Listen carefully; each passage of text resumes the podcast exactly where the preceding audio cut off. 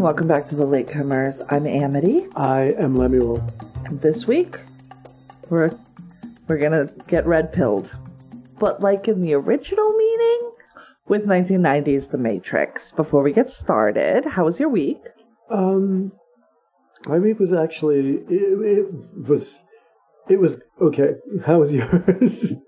Wow, yeah, you had a rough week. yes. Um, it was good. I'm sure it was good. We're the, it's we're three weeks into the past, so Mhm. you know, hopefully it was fantastic. Um, also, if I said 1990s Matrix, I meant 1999's Matrix. Okay. Uh, it's 1999. All right, yeah, this is going to be a long one, you guys, because uh, there's a lot to talk about. So let's talk about the Matrix. The Matrix is the second film by the Wachowski siblings right. Who we will be referring to as the Wachowski siblings. Okay. They're still referred to as the Wachowski brothers in the trailer or in the credits to the movie that we watched yesterday, which is on HBO. And I feel like this shit's digital. You could fix this. So HBO, how about you get on that? Maybe they've chosen not to do that. I don't know, but this is the second uh, feature that they did. Important that it's the second. They made Bound before Right. this, basically as proof that they could make a movie. Because they wanted a lot of money to make a very sci fi, very cerebral, very high concept film. And everybody was like, Who are you, though? so they made Bound, which I've never seen, Mhm. but I understand is good. Um, and then they were allowed to make this movie. Bound was, and I think originally the impetus behind directing was the fact that they wrote a script. I think it was for Assassins, yes, I believe that's correct. and um, and apparently the director rewrote had the entire script rewritten. Damn. which is a a very kind of common thing to happen in in Hollywood. Yes. Yeah, your script Um, gets purchased, and if you they don't take you with it, Right. the movie that you see based on that script It's, may have very little to do with what you put on the paper. and I understand how that works because there are instances that like being on a film set where they were like, "We're behind schedule. Can we get rid of the scene and have it still Yeah. make sense?" Things like that happen. yeah. But there's also a lot of times when a director wants to make their own personal stamp on it, as they did in the case with Assassins. Right. Okay. And so it just kind of crushed them and thought, okay, if we're going to go forward with this, we have to direct our own material. gotcha. And they do have, I'm not sure how the division of labor falls between them, I don't either, and I think it depends on the project. right? They have a really strong visual sense. Yes. And feel, pardon the expression, uh, both Bound and this film fall into a neo noir category. Sure. Um, yeah, so it's it's interesting to me that this film got made for one Yeah, thing. this one also has like cyberpunk elements, and and it draws from a lot of places, which we Mm-hmm. Will discuss. Yeah. Um, this movie came out in 1991 ma- or 1999. 99, I don't know why I can't. 1999. It's a I did take Right. some drugs before we got started, but they shouldn't be hitting me yet. Uh, uh, it came out in 1999, and it was a massive success. Uh, three sequels later, they could have stopped at this one. I think that yes, I think that one of the issues that I had with this film, or even watching it again, Mhm. is the fact that the sequel has kind of ruined what was set up in the first I film. I don't I I haven't rewatched uh the two in the middle uh since the first time I saw them. So I would be willing to do that again. The problem is they're very long. And what I remember my critique of the second one in particular was And when I hear this again, it's really accurate. every scene in that movie is literally four minutes too long. Absolutely. like every single scene. Right. Is it a discussion scene? Four minutes too long. Is it an action scene? Four minutes too long. You can sit there and go, this should be the end of the scene, and hit a timer, and it'll be four more minutes. Like it's bananas. I think the first film succeeded on this kind of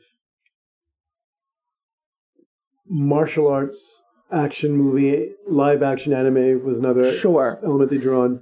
The cyberpunk material and this sort of deliberately obscurantist rant. where people are just sort of saying things that are meant to be complicated, so you have to sort of th- sit We'll and think sit about and think about it. Yeah. Um, so- as we were watching it, I was like, there are some things in here that do not add up. Right. There are some things in here that do not add up if you've seen any of the other ones, which you talk Yeah. about. Um, I I don't remember liking the third one particularly well at all. I did like the most recent one, but once again, I don't feel like any of them were Right. Well, necessary. I feel like the end image of this one is so good. Just leave it alone. what I felt was that the sequels leaned very heavily into what made the first film popular. The And action, they overdid it. The Yeah. action scenes go on for quite a long time. yes, Although it's to the credit of Keanu Reeves and the, and the crew.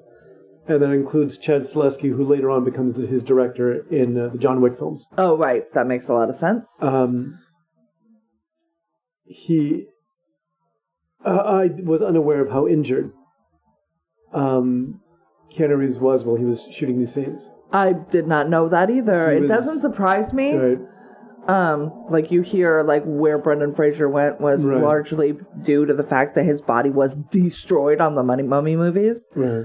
Um, and then of course he was Well, in this essayed, case, he had but two herniated discs, yeah, nope. and he was still trying to. This is the reason, um, at least in one review I read, he's not Wu Ping, who's the chor- the action choreographer, who's a guy who actually worked on Fist of Legend. right. The Jet Li film, um, was hired to direct them all, and he, he like almost sent them to like a martial arts boot camp for a couple of months to do this. And he at first was like worried about the amount of action they're going to pull, and then of course he did what he does, which is he starts choreographing to the people's abilities.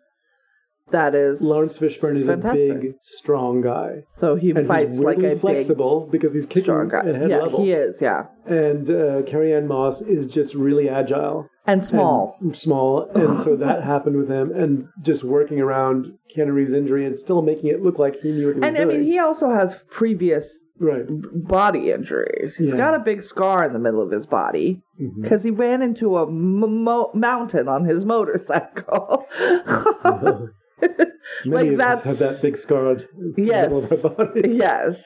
So you know, but when I read that, it's other- like, oh, okay, I kind of get it. yeah, yeah, yeah, yeah. Anyhow, so So this movie is uh, Alice in Wonderland. hmm This movie is The Life of Christ. yes. This movie is based on a friend of yours' book. Well, it was. There's an entire scene that apparently got lifted from a book called Arachne by an author named Lisa Mason, who um, was writing the cyberpunk field, and Ah, she so she does this story Arachne and and um, what Tom Robinson, her husband, who was a friend of mine more than Lisa was really. I, I met her in passing, but um, Tom talked about how they were. She got a call from other Change of Hobbit when that was around, oh, uh huh. And how they said, well, there was a couple of producers who were producing a new film, and they've come in to buy all the books on cyberpunk because they're trying to get familiar with the the genre. or Mm, yeah. and there's a scene from Arachne that wound wound up, he says, almost intact in this film. And I read about how they referenced a bunch of different sources, including just getting everyone who's on the production side of the film to watch uh, Ghost in the Shell Yeah. because they wanted, and the emphasis to the producers and people was like, we want to do this in live action. So they're aware of how much they're drawing from other sources. And how much they're, and it's, But some attribution would be good. would be really nice. would be really good. Matrix. I will say this Mhm. looks fantastic Right. in 2022.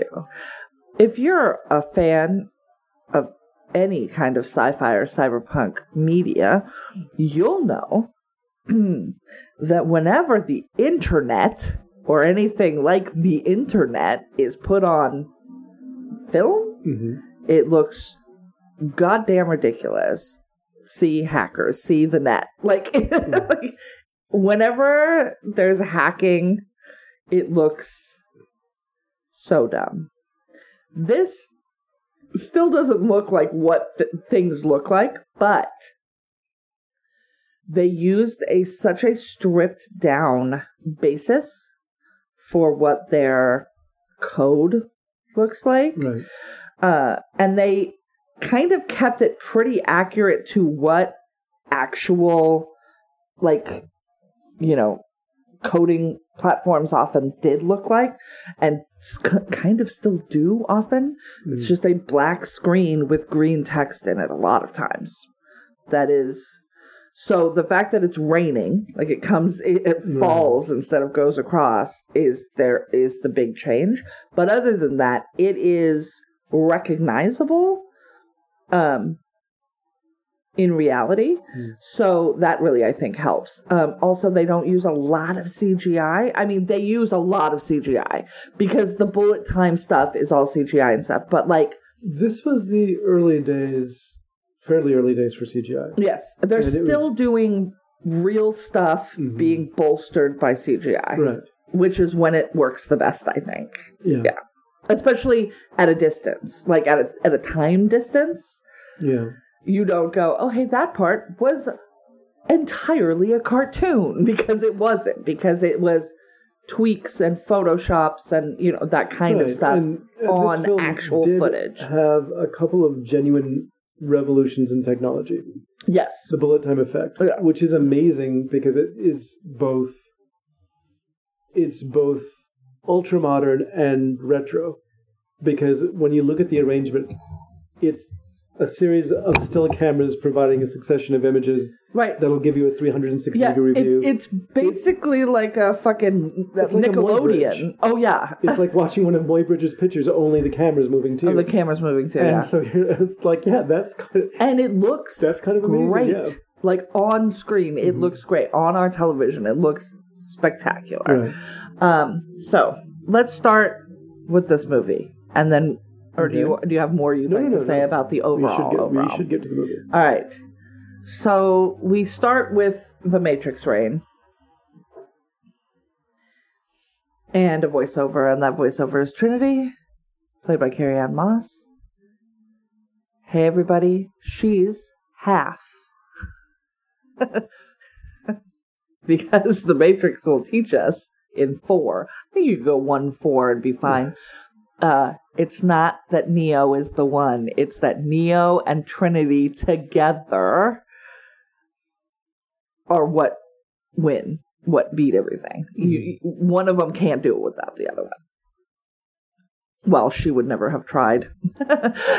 so I didn't even realize that her name was also biblical. Like, Oh, the Trinity. I, yeah, I know. I Yes. didn't until just right now. I mean, of course it is. I know that that word is, but I didn't. That wasn't one of the clicks Mhm. that I made. So she's in an abandoned hotel, and a bunch of people come to try and get her, and uh, they are unsuccessful. The last person who tries to come and get her is uh, Hugo Weaving, who later we learn is Agent Smith. I love his voice and cadence in this. I don't know if it was just the natural byproduct of him doing an American accent, but it's very good. There's something um, about how really controlled his performance Yes. is. until all the way up until it isn't. Yeah, Yeah. and he. Uh, it's almost. This was the first time I saw him, and Yes. so in other films afterwards, I, I that's the same guy. Yeah, because you know. especially the Lord of the Rings movies. Oh, oh, you want a real radical transformation for him? Priscilla, Queen of the Desert. Oh right, yes, of course. I he's forgot. Yes, drag yes, yes, queen and- absolutely. And that film is problematic for a number of reasons. I haven't seen it. Yeah, there's a there's a years. very kind of problematic representation of a woman of a particular race, Mm. and it might be because she is that race rather than you know the only Asian character in this film is a a woman who shoots ping pong balls out of her vagina for Oh, fine. entertainment. Okay. So, um, and everyone who's seen the film, Although I think that there are women of every race who Right. do that as a as a thing. Right. So but it's it was one of the things because I saw the film and I was taken aback by wow that's the same guy. yeah, Um, that's right. but uh, and he's got his no his regular voice in that one too. right. Yeah. all, all of these guys too. But it's just like but them and Guy Pearce And Guy Pearce, yeah. and Terence Stamp, I forgot it was Terence Stamp. That was the who just one. does yeah. this very dignified and aloof woman. It's like wow that, that Terence Stamp is so much better than I ever give him credit for being. Eh. But um, But yeah, no, he's he's very much in control in this film. He is. You even said at the beginning, as Right. he's chasing Trinity, he's running like Robert Patrick Right. in Terminator, which he absolutely is. yeah, Um, or Terminator 2.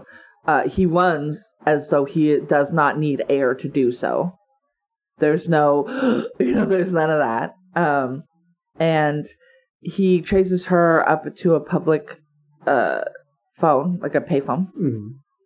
She gets inside and picks up the uh, receiver, and a tray and a truck smushes into the phone Phone booth, and she has disappeared. And he, uh, another agent shows up and says she got away, and he's like, "So what? We'll get her eventually, or whatever." Here's one thing way in which the world has changed. Yeah. phone booths. Phone booths, yeah. That and when you do see a cell phone in this movie, it is the size of the tricorder from Star Trek. They yeah, and there's a lot of flip phones are like, like like the ones Right. that where you push the thing and the um, and, they like you know what? In extend. 1999, those were really cool. Those are fucking cool as shit. Right. Yeah, he gets a Nokia in the mail, and I'm like, nice. um, speaking of he, he I'm talking about is Thomas Anderson, who we come upon at first sleeping at his desk at his home with mu- with headphones on. I guess there's music playing, and uh, he is awoken by his computer telling him to wake up. which is just so funny. The computer itself. and then it says follow the white rabbit and then somebody bangs on his door and he gets up and he makes a weird johnny mnemonic transaction where a dude a white dude named choi Go figure. um is uh has brought him two thousand dollars for something on a floppy drive that's all we know you all it's a like a floppy disk like a like a three and a half inch disc i don't know how to looks You're like so a far. save you button are so much more technologically advanced than I am. I mean, literally, ladies and gentlemen, and everyone else of every other stripe. She is currently sitting in front of a shelf with oh like Chinese healing waters, uh, a candle, a rope wick candle yeah right, and and a stuffed And a stuffed- caiman. yeah Not to mention, somewhere behind her is an actual katana and a bunch of other. So There's it's some like tiger balm back I am very old school, so Yes. she will surpass me at any time that we come to anything technological. But also, I'm trying to define for a th- for a, a thing for people who don't use that anymore. Right. It's like if you 3D printed the save icon in Word. uh, It looks like that. so uh, he gives him that, and he's told he is Choi's own personal Jesus Christ. And I was like, oh, we're starting so early. okay. And then um, Choi asks his lady if they should bring him with them to wherever they're going. Uh, there's a really good line where Neo is like, yes, he's Thomas Anderson at this point. No, he's he's, He's Neo, to them. right. He's Neo to them. Neo is his hacker name. You know, like serial killer, or no, which is a different kind of what was it in Hackers? what was the main? Uh, Matthew Lillard's character was called serial killer with C E R E A L. I can't remember the other two. I can't remember Jolie's or or uh, Jonny Lee Miller's, but um, he, he he's known as Neo to them and to anybody I guess online who uh, with whom he interacts. So he says, "Have you do you ever feel like uh, you can't tell if you've woken up from a dream?"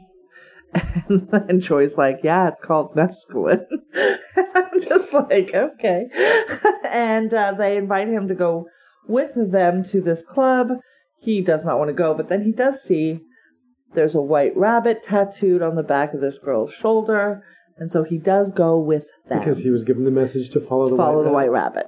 And at the club, Trinity approaches him and whispers in his ear, uh, basically like, Morpheus is going to contact you. Everything that you think is true is true, or whatever. And then, you know, pay attention. Keep your head on a swivel. And then she bounces. and uh, the next day,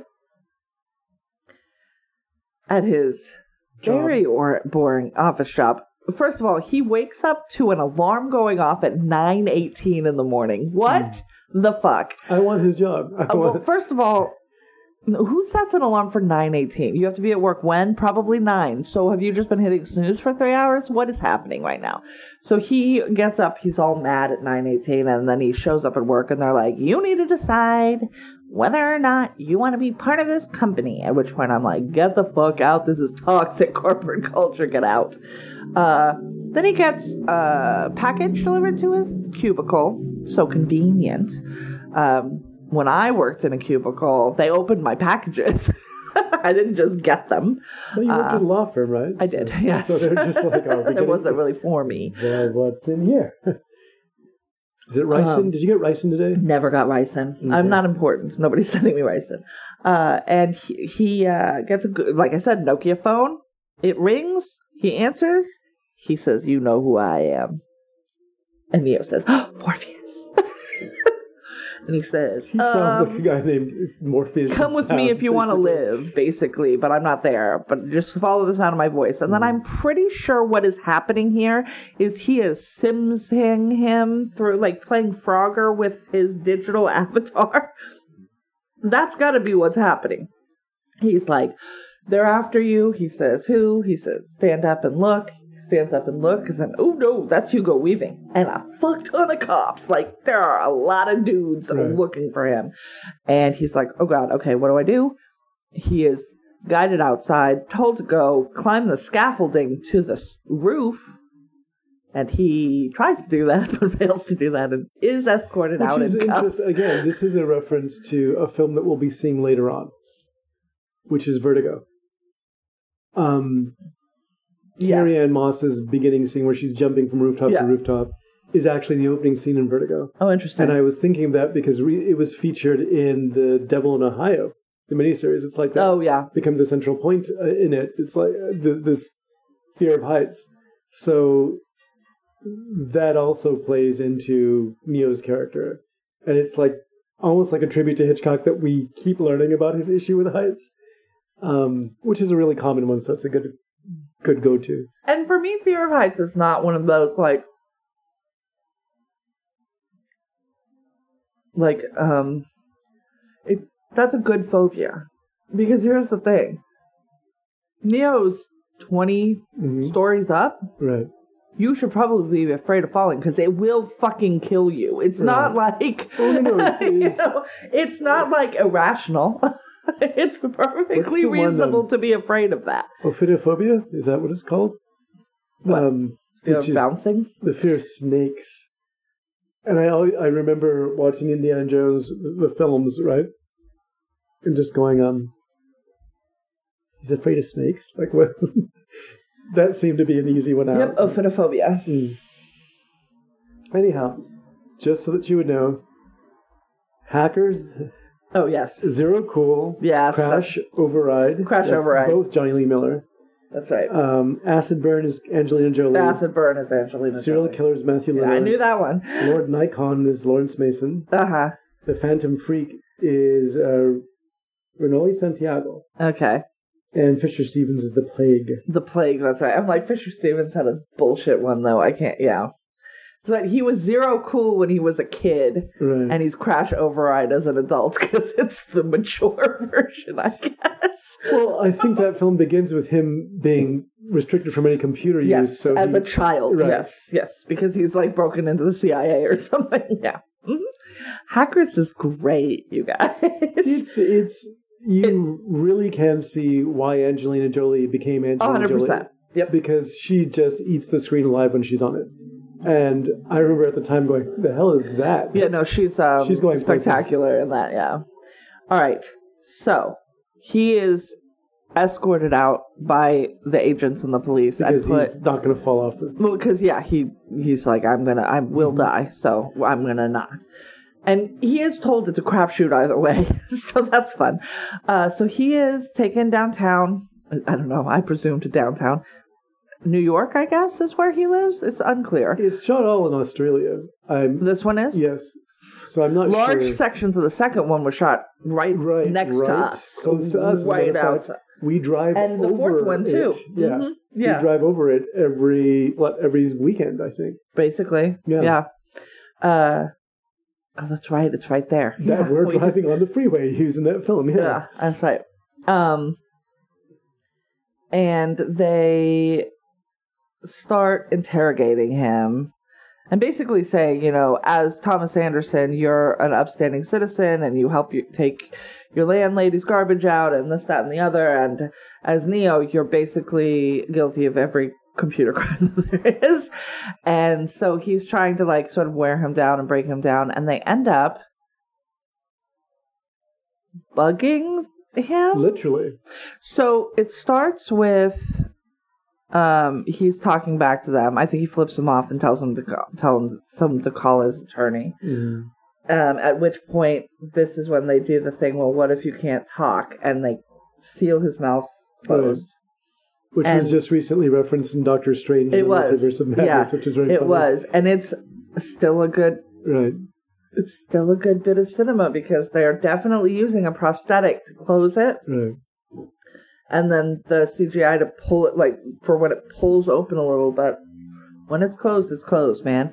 And then they um they put a bug uh, like a like a weird creepy bug in him and then he wakes up and he thinks it was all a dream. Uh and then he he gets another phone call and he's like go outside or whatever and he gets in a car and it's Trinity and oh, what's her name? Uh, Switch or Was it? Is that her name? The the the blonde haired woman. mhm. Um, sorry. Switch. Yeah. Yeah. So Switch holds a gun on him, and he's like, "What the fuck is this?" And uh, then she pulls out this very cool looking contraption, pins him down, and then el- electrocutes the bug and sucks it out of him, and then drops it out on the street. And he's like, "Holy fuck, that was real!" And it's like, "Yeah, ew." That is such a creepy device. It's very effective. Ugh, very creepy. Uh, and then they're going to meet Morpheus, played by Laurence Fishburne, and he wears glasses that don't have um, legs, like they don't have arms, rather. And he says, "Do you want to take the red pill or the blue pill? The blue pill means you get to have the same life that's shitty that you have now, and the red pill means you get to have a different life that's also shitty." Which one would you like? And he takes the red pill. And then we see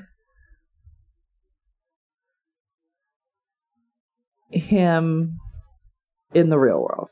So up until now, We've been watching. we have only right. seen people in the Matrix. Okay. And now we see the real world. We kind of get a zoom out. And he is naked and hairless, connected by every vertebra, several hoses through his skin, and a big like plug into the back of his head and into his Mhm. brain.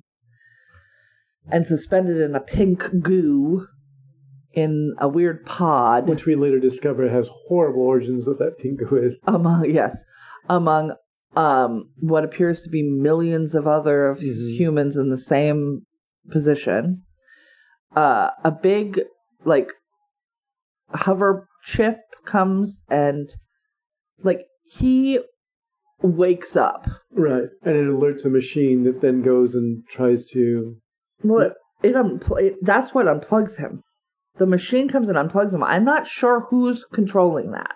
Okay. that that was part of the confusion to me. Okay, so because I was under the impression that he unplugged himself, but No, he he pulls out the mouthpiece. mouthpiece. Okay, so he's and like he's up. he's on a CPAP machine, Yes, and he, And he really takes it out expensive off CPAP of his face, right? and he sits up and he's gasping and he's looking around, but Which he is is how I wake still up every morning. connecting connected to everything. okay, And then this machine comes up, and it's big. It l- looks like the size of like half a Volkswagen Bug. Like it's a good size, and it grabs him around the neck, and it looks like it's gonna kill him.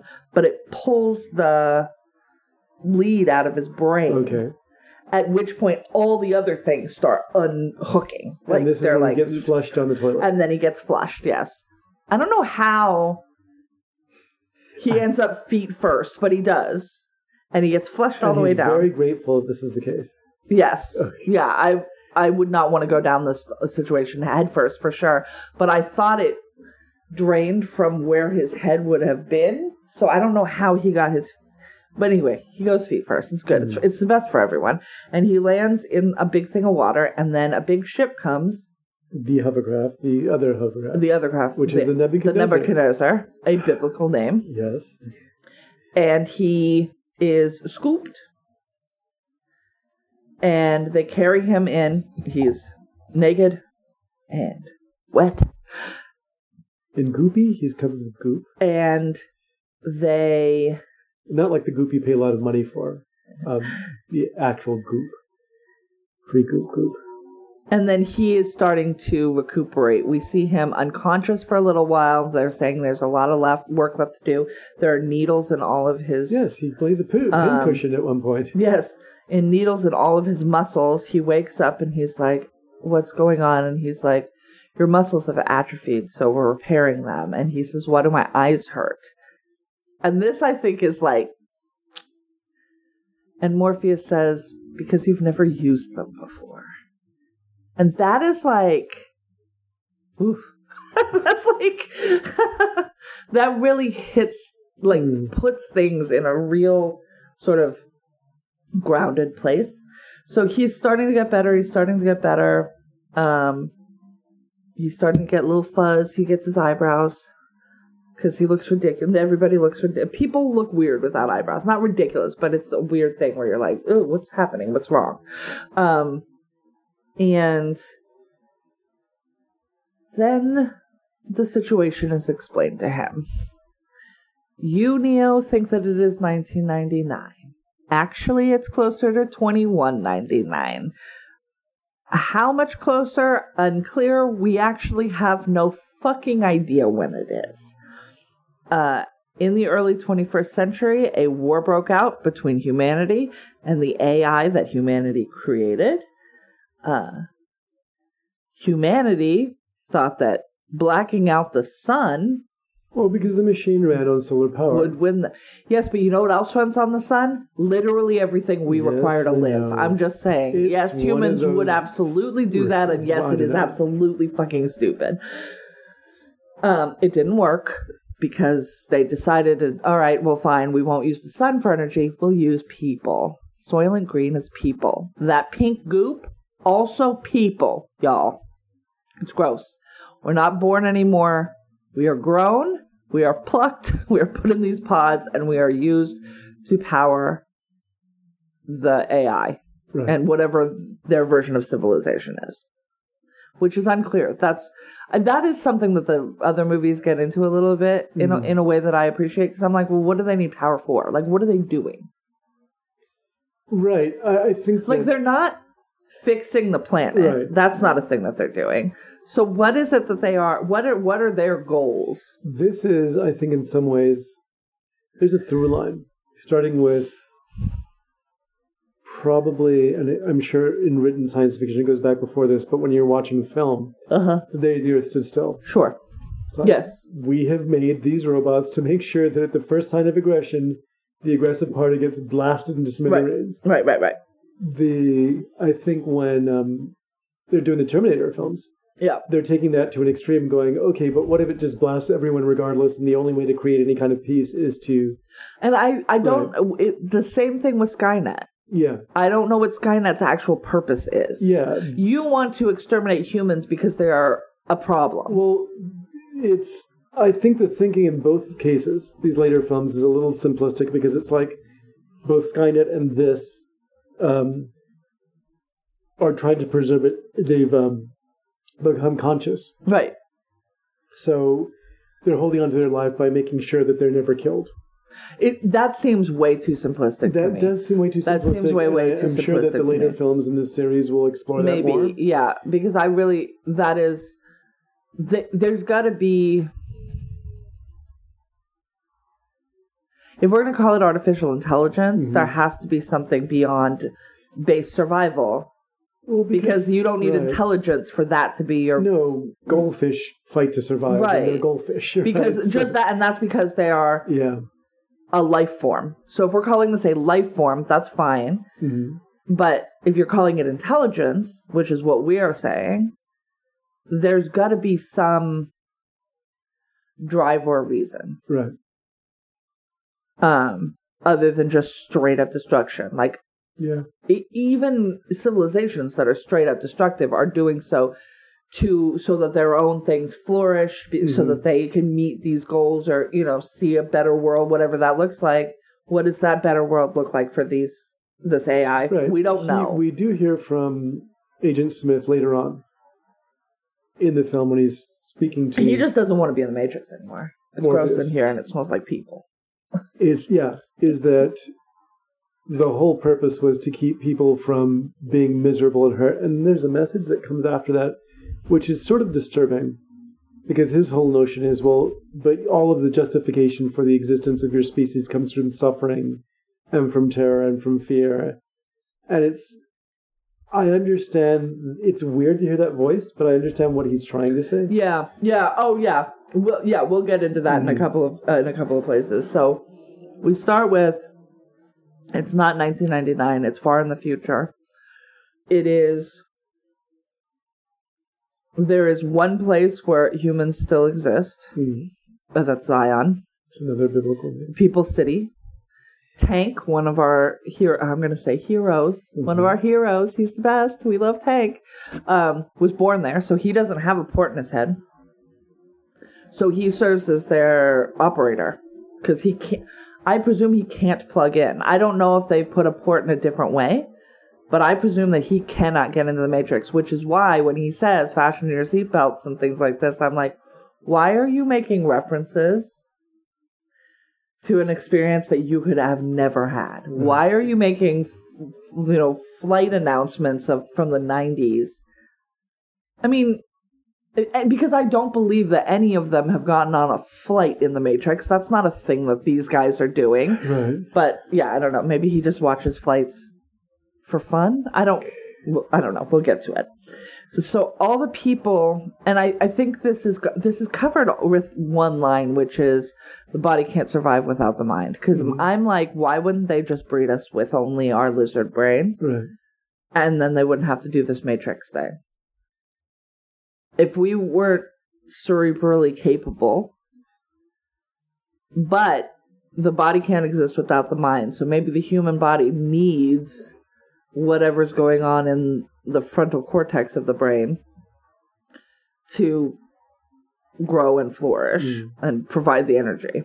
I don't know, but I, that was my first thought. I'm like, it seems like you could cut out caloric needs and all kinds of things by just taking off the big part of lobotomize us, basically. Right. Um, and you could, I'm sure, breed us that way. Like you're growing us anyways. You could just, and then you don't have to do any of this matrix nonsense. But that's neither here nor there because that uh, doesn't get brought up in this. So, so that was just my first. I was like, well, why would they? Anyway, so to keep the population at peace, or to to, to keep the the human population going, they ha- plug them all into the matrix, wherein they live in 1999. I wonder if it resets every once in a while. That's another thing that I don't know. So Morpheus refers to it as the peak of human civilization, and I'm like, oof, that's probably right. because it is all downhill. it is before social media, and social media has been extraordinarily positive and catastrophically destructive. ne- negative. Yeah, it is. It is a push pull, but it is most definitely more negative than positive because people are maybe more negative than positive taken as a as an aggregate. But i don't know. That's a different conversation. So and we hear like as when morpheus is taken later we'll hear some stuff about why it's 1999 and and why that is the case.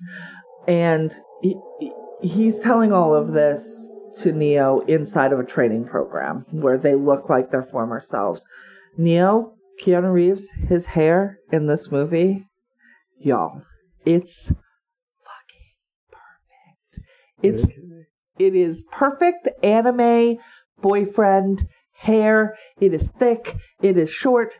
It is tussled perfectly. So good. Then he's bald a lot of the movie too. But inside the Matrix, Keanu Reeves' hair is fucking second to none. It's so good. That's one of the I think more entertaining things about the film is that when they have to project an image of themselves, the image of themselves is so much more. I mean, their real life characters are they're sort of worn down and they're Well, yeah. exhausted looking. Yeah. They are dressed in rags. There are a lot of that too. Is Right. the pallor, right? Like the Yeah. lighting situation is not great on a ship. the uh, the Matrix versions of themselves are beautifully Hot. dressed and really well. Leather clad, Right. vinyl clad. Right. Trinity wears a lot of vinyl in this movie. Yeah, it's very funny. That, that's one of the probably the bits to me that works the best because it's a very fashion conscious kind of film too. Mm-hmm. Oh yeah, it started fashion lines. There are lines built off of this thing still. You want to wear a long black trench coat all day, every day. It didn't start with this, but it didn't end with this either. Neo kind of loses his shit and is like, nope, fuck you, I don't believe it. But he's calmed down eventually. Let's talk about some of the other people here. Because we're going to lose some of them pretty, pretty soon. hmm We've got Cypher, Right. played by the inimitable Joey Pantoliano, and he is fucking great in this movie and should have been nominated for an award. Um, we have uh, Marcus Chong as Tank. hmm We have Julian Arahanga as APOC. We have Belinda McClory as Switch. We have Matt Doran as Mouse. And we have Anthony Ray Parker, who's a big motherfucker. I'm like, he's so big to be on this thing, as Dozer, who I kept thinking was called Gozer, but I'm pretty sure that's a Fraggle Rock thing. No. so, or is it a, or is it a Ghostbusters thing? Shit, it might be both. Um, it's Dozer, as in bull. So they are all, you know, Cypher's been out for nine years. We know. I don't know how long Trinity's been out. Um, Tank was born out. Tank and his brother, uh, I believe his brother's Ap- Apoc. They were born hmm in Zion. So, oh, as you say, Neo and and Morpheus and Trinity, all of these people are immaculate conception, kind of. Which is They are they are right. they are not of woman born. this is, is a is a more specific uh, reference. They are not of woman born, uh, and not just because And we see but that actually. There's a brief scene, and it mercifully doesn't go on too long, where you Mm. actually see a fetus being flooded with.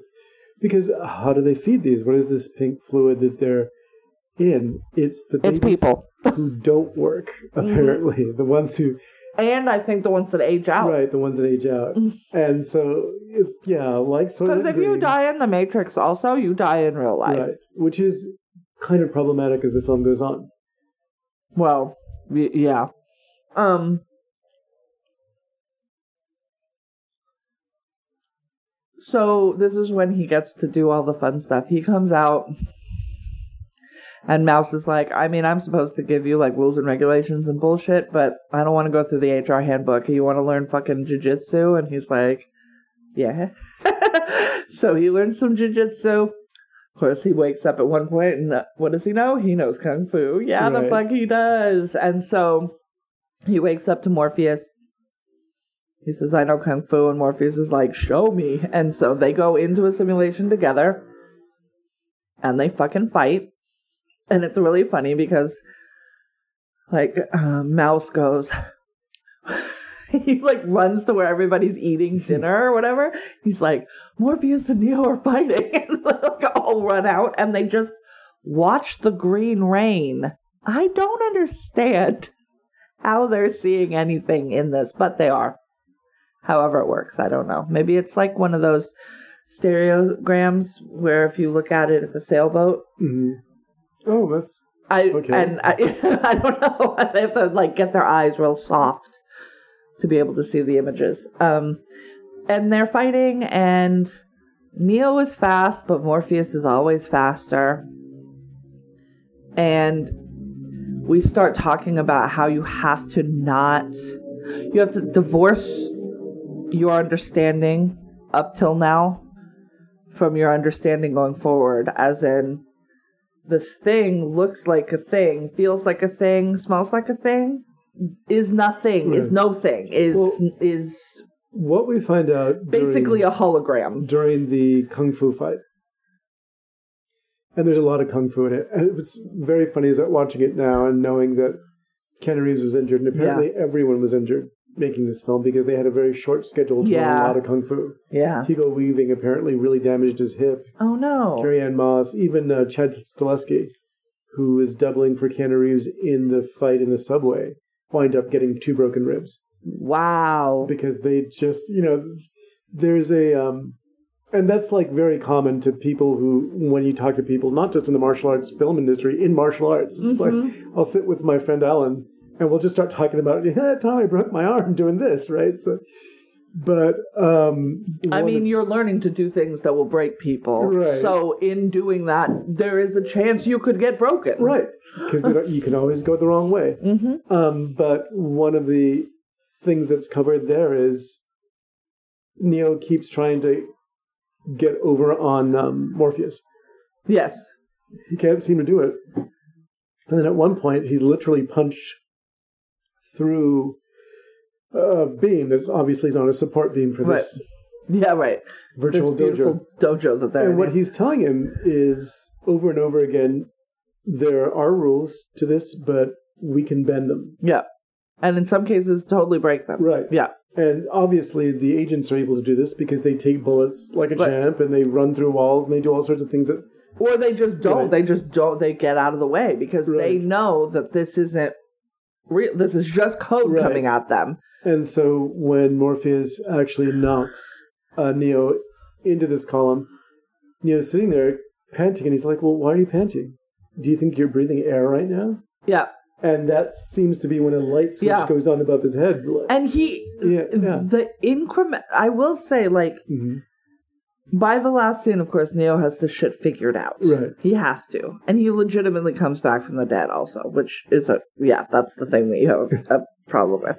But, um, he learns the things incrementally, and I think they're breadcrumbed really beautifully. They're done they pretty well. yeah. build on top of what we already did. Mhm. Like, if you still remember the foundational thing I taught you about you're not breathing, Right. then we can talk next about there is no spoon. Right. right? Then we we we just build the, and I I think that it builds because that, that was something particularly that I was watching for while we were watching it for this was. So he starts from I absolutely don't fucking believe what you're telling me Mhm. to being able to go back into a world that looks like he's now woken up from a nightmare Right. and still remember that he's it's not real like he's still he's and he it feels almost i was like is he a mary sue i mean he's a man so you can't really say that about him but there's Right. there's another term for it but i don't think so i think it is incremental enough like he does get his ass kicked and then as to, he beats morpheus at the end of the fight he Mhm. ends up almost hitting him three times just basically to prove that he can Right. at which point Morpheus goes, load up the jump program. and everybody's like, nobody's made it the first jump. Nobody's made it the first jump. And uh, what if he does? And I'm like, well, why don't you just wait and find out, everybody? He's literally going to do it right now. Uh, Morpheus says, uh, I believe I can fly. And then he jumps. and he leaps basically across what would have been like Fifth Avenue or something and lands on the roof opposite. And Neo's like, okay, I got this. He, that's when he gets his woe, 1st of Mhm. all, which is beautiful. And then he does take a run and a jump, and then he does fall face first into the pavement and then is bounced back up and then lands. And they're like, well, that's okay. It doesn't matter. Nobody makes their first jump. So he still, he has not learned at such a pace as to be like unbelievable. Now, the Mhm. other thing is, as a hacker, right? I guess the there's a thread here back to his sort of secret life in the Matrix. Right. Was trying to figure out what the Matrix was, which means either there are breadcrumbs put in hacker spaces in the Matrix to help find people, because Morpheus is a also a hacker alias. Trinity is a hacker. These are all hackers, right? These are all people who were who found this information and searched this stuff out via dark web type situations, via chat rooms and things like this on the internet. Now, this is the danger of equating so many things in this movie to with QAnon and the red pill Right. and the that whole thing. Um, and I would like to see a group of a different type of people that they pull in from a different way. Because I'm like, y'all are going in the only the one way. That seems crazy. Because the idea is, and and Morpheus apologizes after Neo has his freak out. Um, because after a certain age, they don't pull people out, and Neo was past that age because they don't fucking handle it well. Right. Um, and so he apologizes, but he says, "But I kind of had to because you're like the prophesied one that's going to end everything." And he's like, "Cool, cool, cool. What?" like, um, I I believe that you were. Or I, I so I pulled you out because I had to. Basically, is Mm. what he says. And then in here we also get we see Cypher, Joey Pants having dinner with Agent Smith. Oh, nose. And what is he eating? A steak. Not the weird uh, Gruel protein gruel that they eat on board uh, Nebuchadnezzar. the Nebuchadnezzar, but a steak. And he is like, I've been here here nine year out out nine years. And I know that this steak is not real. But I know that when I put it in my mouth, the Matrix is going to tell me that it is juicy and tender and delicious. I don't give a fuck if it's not real. So he basically is saying, whatever you uh, put me back in the Matrix and give me no memory, and I'll give you whatever you want. And Agent Smith is like, the mainframe codes to Zion. To which uh, Cypher is like, I don't have them. I don't know how to tell you more clearly that I don't know what the fuck they are, but I can give you the person who does have them, Morpheus. And so he basically is signing Morpheus. He's basically selling the entire ship out hmm so that he can eat steak again. I would like to say that Cypher. Like, I want to know if that character is so stupid as to believe that he was going to actually get what he wanted, or if he just didn't care, and if it meant he was going to die, that was fine with him. He just didn't want to live in the real world anymore. I know. That would be an interesting thing for a future or a future for one of these films Yeah. to cover. Because Um, the idea that he would legitimately believe that this, the avatar, that what this thing was an avatar for, which is this AI intelligence that is actively trying to wipe out humanity, Mhm.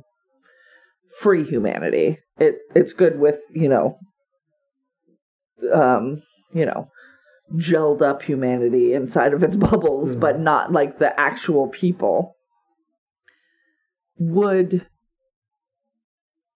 hold him of high enough value that they would wipe his memory and put him back in the matrix and make him somebody important, like an actor. He's Joey Pantoliano, 100%. Um, or does he just is he just so miserable that he doesn't even care? He can look forward to a thing, hope that's where he ends up. He's not going to have any memory. So the reality is he's going to die. It's like severance, right? He's going to die Mm. this version of him is going to die. He's going to have no remembrance. So, why not just kill yourself?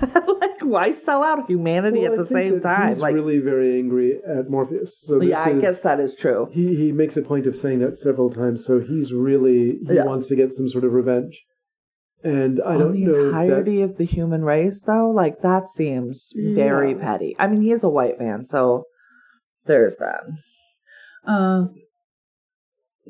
So they're all going to go on a field trip now, you, you guys. So we're going to go into the Matrix. We're taking Neo to see the Oracle. We go, we see Cypher drop a fucking, like, something into a trash can to indicate where they are. Uh, they go up into this apartment, and there are other. I believe she refers to them as hopefuls or Mhm. prospects. I Right. can't. I can't remember. And there are these little kids that are like juggling ball like blocks with their minds. There's one kid who This scene has Bend been spoons. imitated so many It times. has been, yeah. It's like, oh, this is where it um, and then he's like he hands him one and he says uh, something along the lines of don't try and bend the spoon that would be impossible just realize something something something and then you're the one that has to bend. And he says what do you mean? And he's like there is no spoon. I'm like oh right there is no spoon. So you're the one who has to bend. And he does get it to go whoop but then it's his turn. He gets called into the kitchen where gloria foster plays the oracle. She does not reprise her role in the final film. Okay, so the boy says, I do not try to bend the spoon. That's impossible. Instead, only try to realize the truth. What truth? that's right There is no spoon. no spoon yet There is no spoon. Then you'll see that it's not the spoon that bends, it's only yourself. Yeah. Which is a Zen koan. It is. Basically. It is, Yeah. yes. The, the and a lot of this feels like it's taken Yes, from and a lot of it. and Zen or Buddhism and Christianity. I mean, like very, very basic Mhm. building block Christianity rather than It's it's what I found about this movie when I was watching it with you again yesterday. yeah. Is just that there were times when it was so portentous, Oh yeah, and then I'm like, oh, okay, so no one just people don't generally just talk to each other. They seem to talk at each other, yes, and it's particularly Laurence Fishburne's character is just written with these amounts of exposition that Yes. just sort of sits and Well, because a lot of Right. you need a, that's necessary because there's a lot of what right in this movie. And so sometimes what he says is really interesting, and sometimes it's like um, it's just listening Hey, that to. didn't make any sense though. Right. what you said just didn't make any sense. But sitting in a movie theater that I can't I can't keep picking that apart. We've moved on to a really badass action scene. Right. So um so the uh Gloria Foster was able to reprise her this role in The Matrix Reloaded, but she did pass away. Um this role was played by uh, another actress later. I believe not in the third one, but in the fourth one. And um, she is cooking, she's baking cookies. She says, Hey, don't worry about the vase. He says, What? And then he does knock a vase down onto the ground. To which my first thought every time I watch it is, What if she hadn't said anything? And then her next Right, thing that she says is, What's really going to scramble your eggs later is, Would you have done it? Would you have knocked it over if I hadn't said anything? And I'm like, uh, I don't think so. Which means, are you an oracle or are you a push? right. Right? Those are different things. Knowing what's going to happen and causing something to happen, those are different things. Um, Well, you sh- know what's happening because you're causing it to happen. There you go. That's the only way to be sure. she basically is like, yeah, sorry, you're cute, but uh, you ain't it. And also, Morpheus is going to try and give his life for you, and it's one of you or the other. So you're going to have to decide who's going to die, and we need him. Wink, wink, wink, wink, wink. and then they bounce. They leave the Oracle. They get back to the room or to the building where they they have their out Right. which to get this is another piece of the technology that I don't fucking understand. You got to have your head your ear to a landline phone, a specific landline phone to get out of the matrix and I still don't quite understand what that's about. Like they can't just yank the connection. But if you're in there and you know what's happening, I don't know why they can't Mm. just yank the connection. I understand why they couldn't just do it to Joe Schmo in the bubble over there. Right. But Neo understands what's going on and was trying really hard to get to a fucking phone and some shit happened. I feel like you could probably just and he'd like take a minute, but could get back to us. Right. But uh, they never. I don't. Not in this movie, at least. They don't talk about it. But they're going up the stairs, and he sees a black cat, and it stops and it shakes itself. And then he turns and he looks back, and he sees another black cat, and it stops and it shakes itself exactly the same way. And he goes, "Whoa, deja vu!" And they everybody stops. And I'm like, why didn't y'all tell him this before? so he would know that there was like a a thing he should have been looking out for. Because when deja vu happens to me, I don't automatically say that shit out loud. Right. I mean, Keanu Reeves probably every time he has deja vu says it out loud. Well, he certainly But- does now. but I don't. It's not a requirement, so it's not like a necessary thing. And then they would never have known. So But he, that's that was also a line reading I really liked because they all surround him like deja vu. Oh no! And he's like, Yeah, he's that like, happens what all the- the time. yeah, It's like no, that only happens when they reset. he, he says that. Should they say was it? They, they say what happened? He said "Uh, there was a Mhm. black cat, and I looked over, and there was another one that looked just like it. And they said, did it look just like it, or was it the same cat? And he says, I don't know, maybe. Motherfucker, those cats did the exact same move. Like it wasn't like just a cat walking. Mhm. Even it stopped, sort of scrunched its shoulders up, and did a weird shake, and then did it again. I'm like. No, that was the same. You just saw the same piece of footage twice. I know because I saw the same piece of footage twice. You know it was the same cat. Anyways, they're like, oh fuck. And they go and they look and they are like, oh, all of these windows have turned into brick. We are trapped. And they have changed the structure of the building, which is what that deja vu signified. That they, they have like reset something. And so they get on um uh, let me think. I believe Mouse realizes at first he's up in the room waiting for them, and he, um, because he hears somebody coming, and he goes to the window, and that's when he sees that it's bricked over. He picks up the phone, I believe, and he says, "Tank, they've changed something." Then he says, "You need to," f-, or I think maybe Trinity does say it says, "You need to find the blueprints to this building." And I'm like, I feel like he had the blueprints to this building already when you set this plan up, and now they are useless because they changed Right. the building. but um, they there are agents in the building waiting for them. They do kill Mouse. Um, the uh, the rest of our group, who is Morpheus, Cypher, Switch. Um, I don't think APOC is in there. Oh, APOC is there, and Trinity and Neo. So there's six of them. Get into the walls and start sort of shimmying down the walls. Um, and at one point, Cypher sneezes, and the first time he sneezes, it looks not deliberate because I'm like, is he trying to draw attention to them to them in the wall? Which I don't think he would have been Yeah. because if they put a bullet through him, that's it. That's all, right? Um, but it they um they start firing at the wall because they're like they're in the walls and to save Neo, Morpheus pushes himself out onto the agents, and then the rest of them like drop down. They sort of scatter. Cypher calls first and gets home, and then the rest of them are looking for another a- or a way to call for help to get to a, a like a connection point because there are I guess there are communicate you can communicate and then you can teleport. And I don't know what the different levels are, but they are communicating back with Tank and Tank's like, you gotta go here, you gotta go do this. Oh, Cypher um just called and he's here and Trinity's like, Cypher's already like where the fuck is he? Like Right. that's weird. Um and then I believe she hears when Cypher comes up to Tank with a fucking gun in real in our real in real world and uh goes ahead and shoots him. Mm.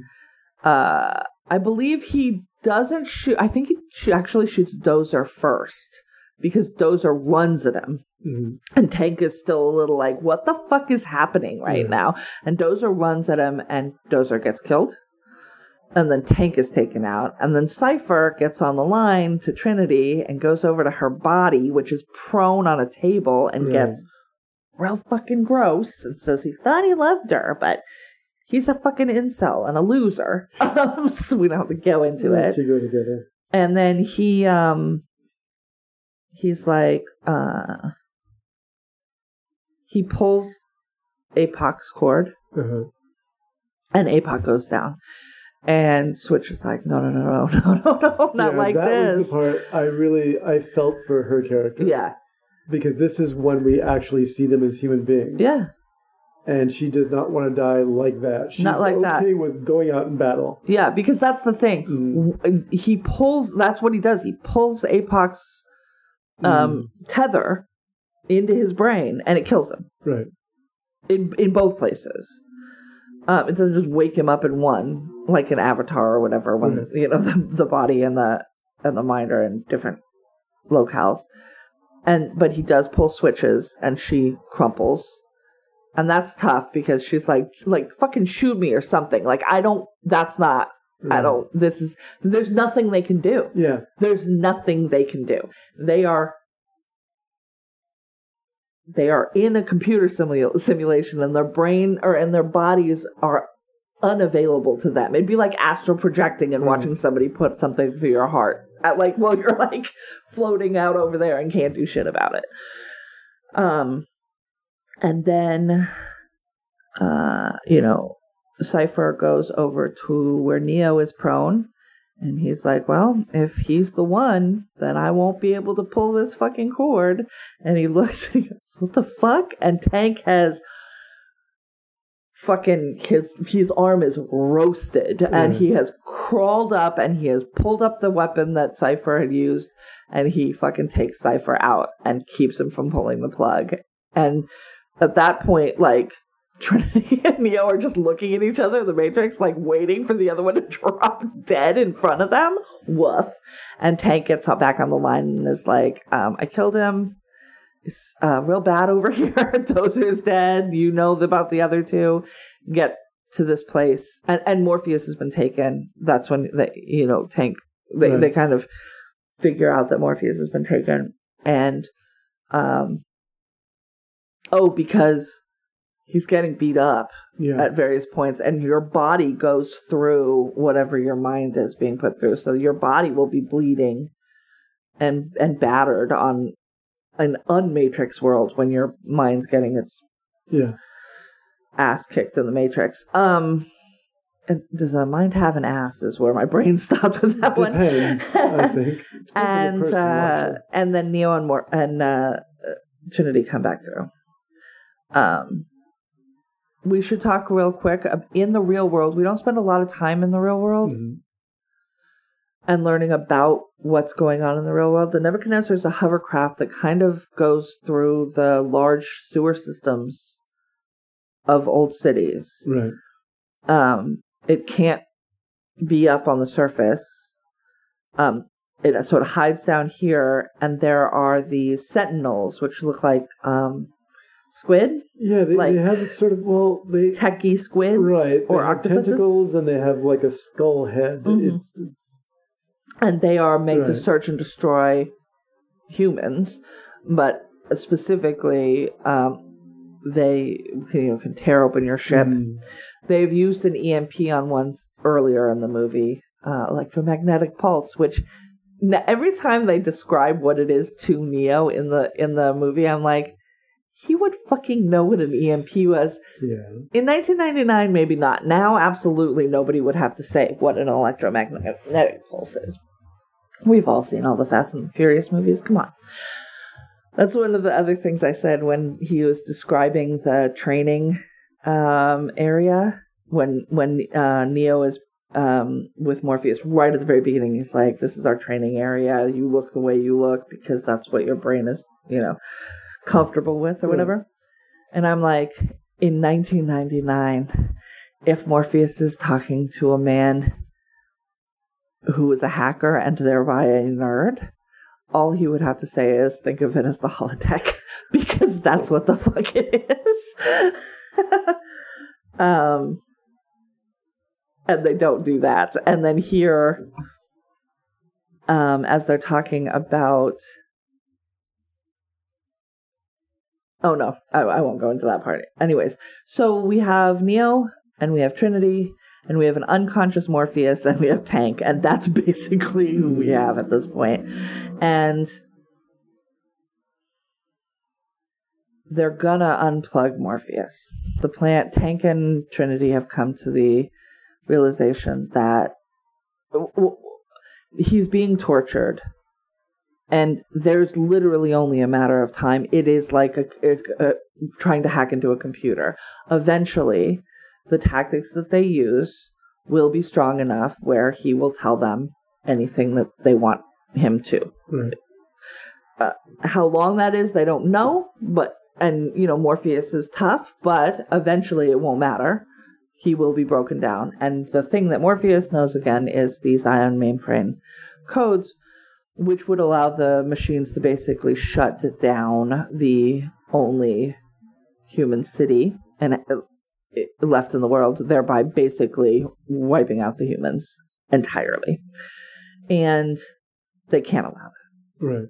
Because while Cypher, for a piece of steak, will go ahead and uh, sell out the entirety of humanity, uh, they, for the love of their teacher and friend, will not. so they're going to pull it out. And this is when Neo is like, oh, so the Oracle told me it was going to be between him and me, and I would have to make the decision. So I'm making the decision that I'm going to go fucking get him.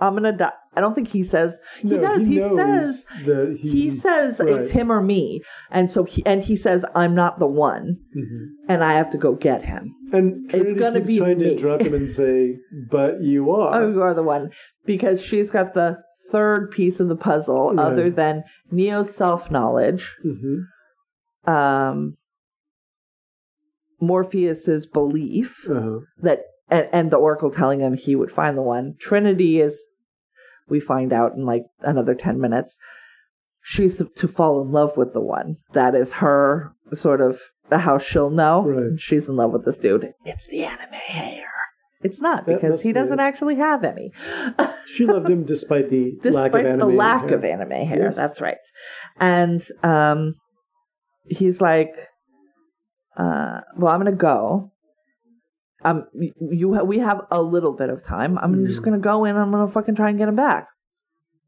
And trinity comes and she goes well i'm going too. And he's like no you're not. And he, she's like first of all it's cute that you think you can tell me what i can and can't do. Second of all you can't do it on your own. Right. your one form like right? So i'm gonna fucking go he i he's more important to me than he is to you i've known him for years you've known him for days that's literally true um and then and tank's like all right well what do you need and he's like we're gonna need guns Lots, lots, lots of guns. And so Tank does give them a lot of fucking guns. And then they do get strapped up. And during this conversation, she's like, You really think this will work? And he goes, I do. And she's like, Nobody's ever tried it before. And he's like, That's why it will work. And he's absolutely right.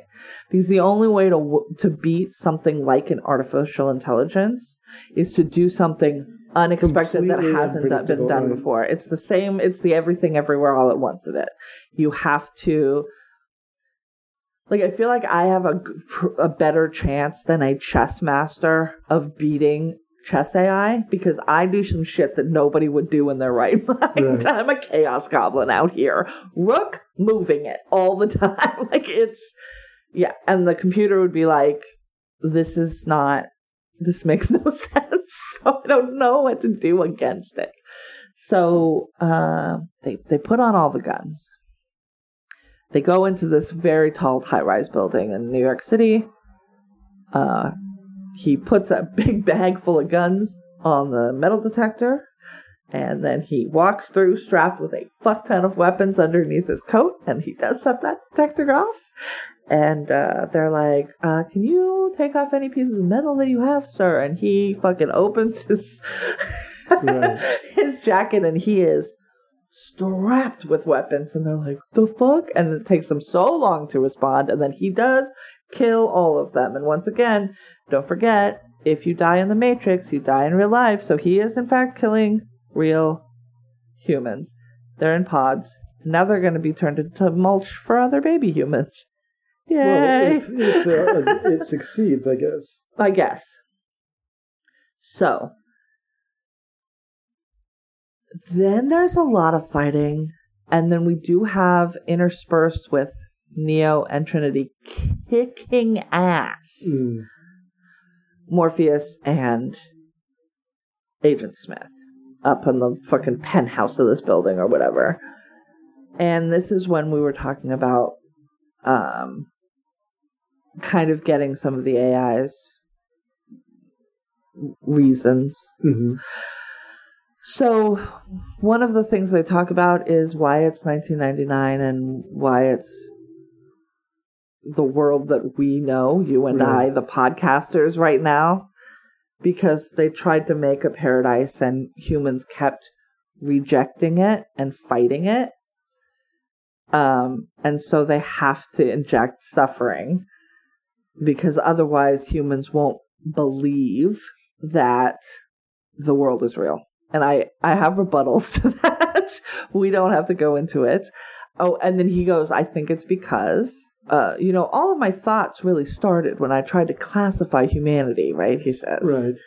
And uh, humans aren't mammals because every mammal on this planet has found an equilibrium and balance with its surroundings, with its um, environment. But humans don't do that. Humans settle in a place, destroy it, and then move to a new place. And the only other thing on Earth that does that is a virus. And y'all, he ain't fucking wrong. Colonizers.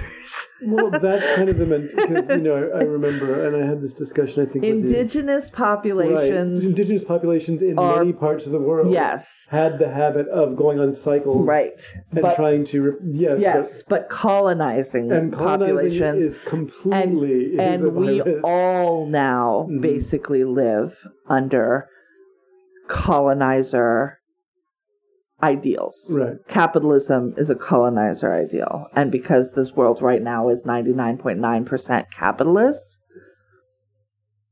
I'm talking about very few indigenous cultures left that are untouched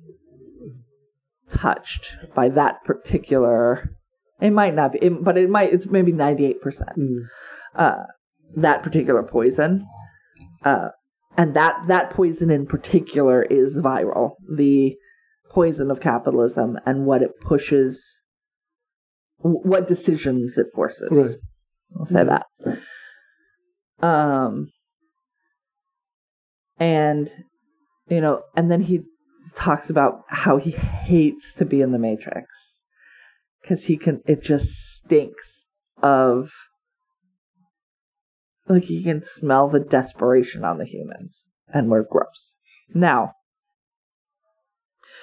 i had several thoughts to this and i was like i get it but also you programmed the matrix Mhm. and that includes the form that you're in why do you ho- have olfactory nerves if the scent is what's bothering you I might I offer that you don't have to have olfactory senses at all or taste. None of this has to work. You're not in here eating steak. So, like, Right. why? oddly, I think it reminded me of um one of my favorite bits from. God, I can't remember which Star Trek it was. The Okay. one with uh, Scott Bakula.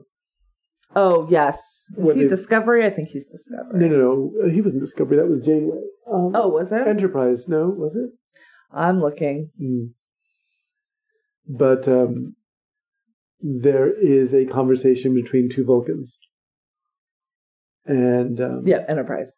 as they're in an elevator, one of them says to the other one, when they're out of earshot of the human beings, how do you put up with the odor? Uh, And then you finally get, oh, that's the reason why they always kind of hold themselves interesting. I mean, that makes sense.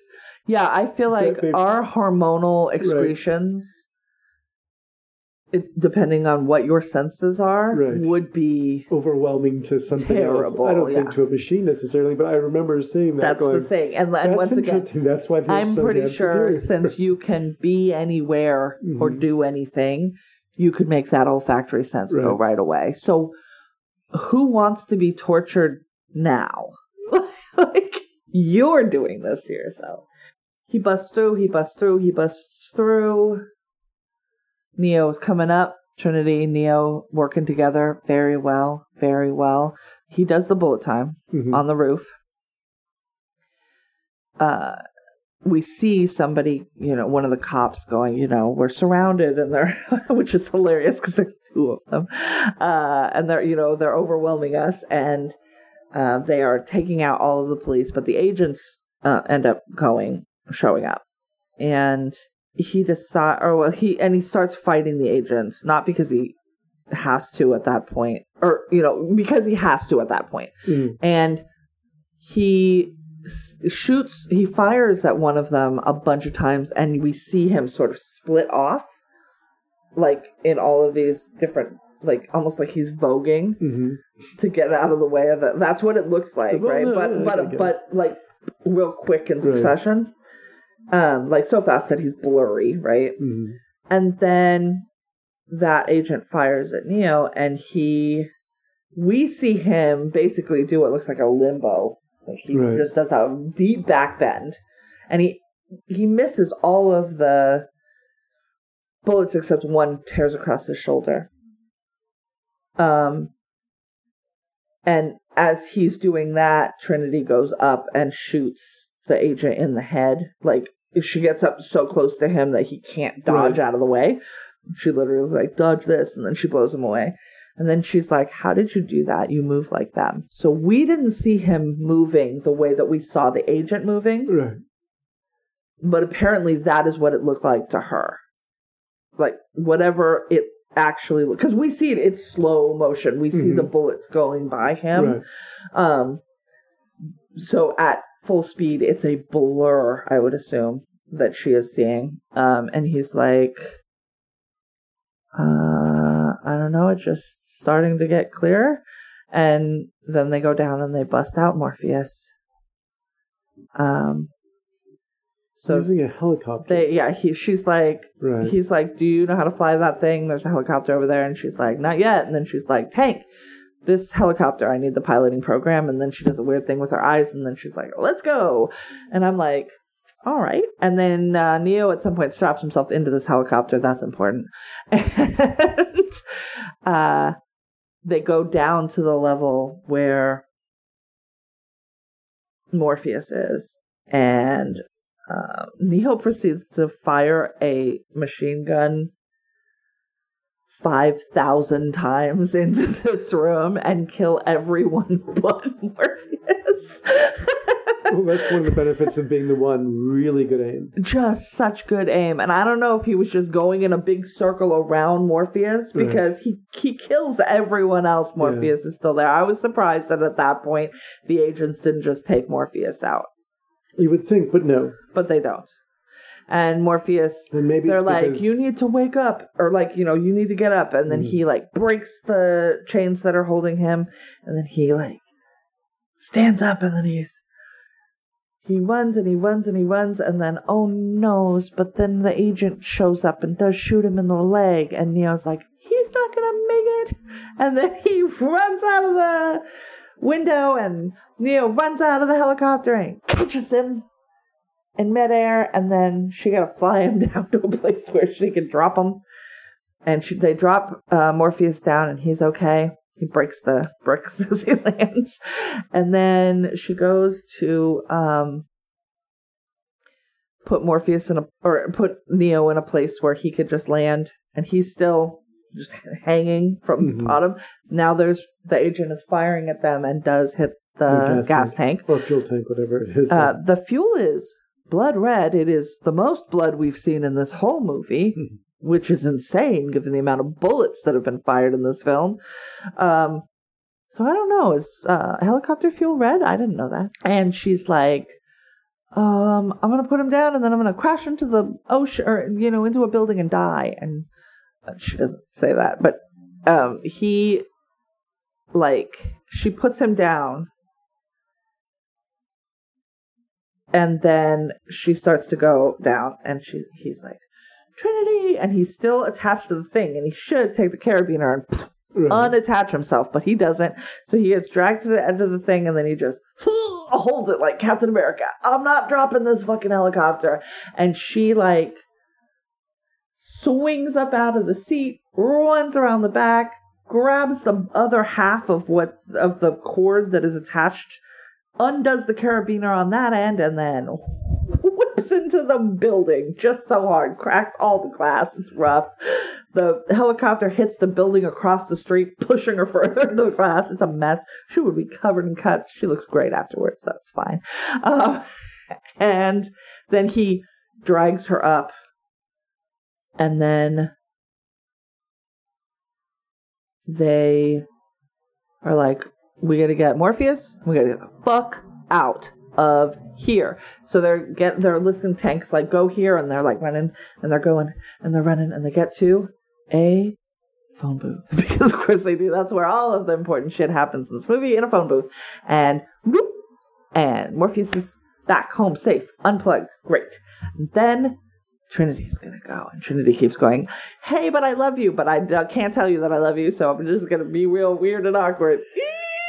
I'm going to look at you with great longing and desire. There's a whole. There's one more thing I need to tell you. So come on and back, hurry home, and I will tell you on the other side. Okay, bye. And then she, um,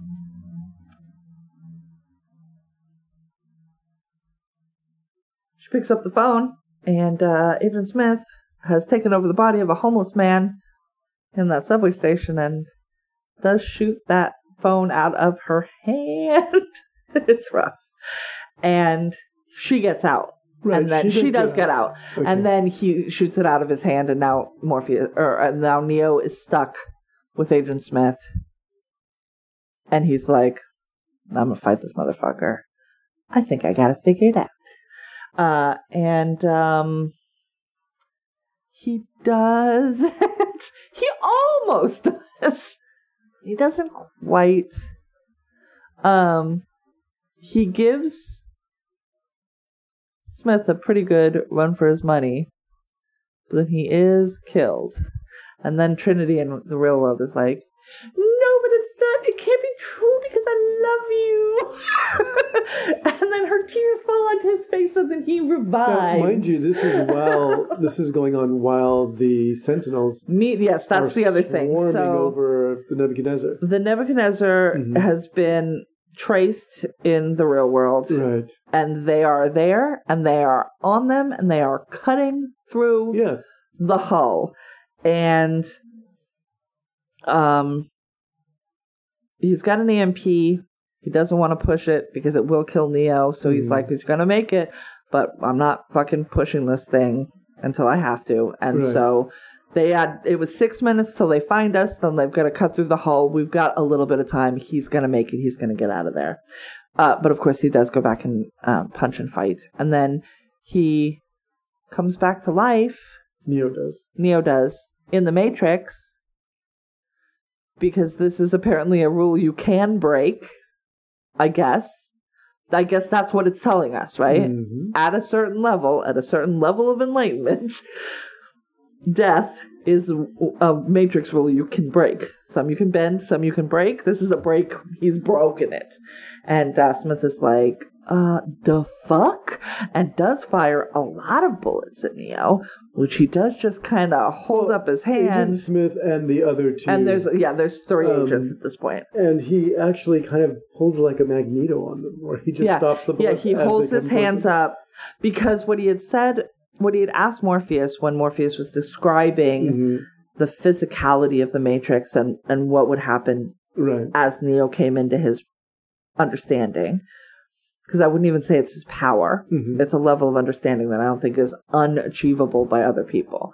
Um, is he says so you'll be able to you, you say I'll be you are you saying I'll be able to dodge bullets? And Morpheus is like, I'm saying that when you're ready, you won't need to. Yeah. And this is what it is. He just puts up his hand, and the bullets just kind of Stop. stop. And He all- plucks one out Right. of the of the air, and the rest fall to the ground. Um, at which point Smith starts coming towards him, uh-huh. and Neo just fucking runs, dives into Smith. This is the least successful effect in today's Yeah. time. He makes him all wiggly, like kind of the way that they do when they go into a person, Uh-huh. and then he bursts out of him. and there is a like a glowing piece of face that does come directly at the screen, and it it's That one of those doesn't really work. moments where I was like, but Clive Barker could have made this work. mm, It would have been horrifying, but he yeah, would have. I'd prefer not. I, this is fine. It's like I can put up with the artificiality of this.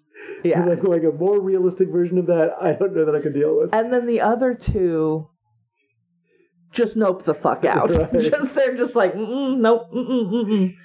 Uh, and then he is able to leave the matrix, and as he's like coming up out of it, the sentinels come in through the top of the Nebuchadnezzar. Uh, And Trinity, this is a weird thing that I'm not sure that is is clear. mm, Trinity screams no and puts her body over his. uh-huh. And then there is like all the sparks and the electricity. And we pull back and we see the outside of the Nebuchadnezzar just kind of lighting up. Right. And then the sentinels fall dead. And I don't know if we are to believe that he pulled the EMP because we just pulled the thing out of Yeah. Keanu's head. Or if that bond and her like protection of him is what like Mm. was was putting some of that matrix power into the real world. I'm not sure which is true. Because we don't actually see him press the EMP, And it Right. doesn't look like the EMP has been pressed because the lights of the damn ship are still Right, on. exactly. So that's just the power of love, baby.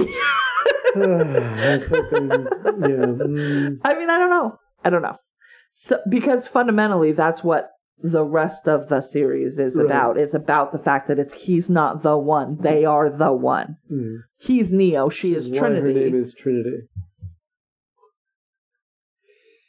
Um, and then we get one final scene, which is just a voiceover of Keanu going, He's speaking into his cell phone. "Knock it the fuck off." He's warning the computers. Yeah, he's like, "I He's will come for to. you and your mama." He's going to expose them all, and then he, after both dying and resurrecting, ascends into the heavens. Ascend, yeah, he flies up into the sky in an, a, a very good ending right. image. It's super good.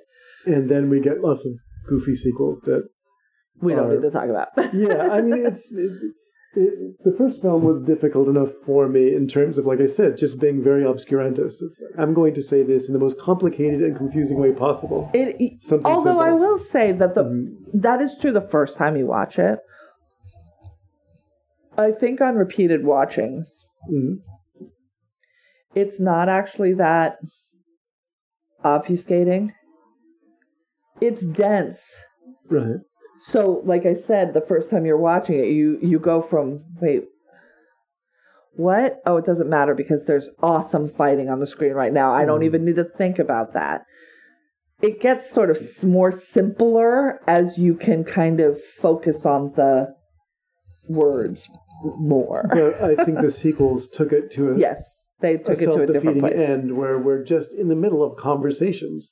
And then, as if to say, well, the audience is going to fall asleep. Here's some more kung fu. Here's some more fighting. Yeah, yeah. um, and um and there are you know the architect comes in there's a bunch of different the the um these characters with, again, very kind of pretentious names. yes saying portentous things that are filled with Yeah. gloom and whatever. And um yeah, I, and yeah and so you know is it thrilling um, for me, there are moments that are thrilling.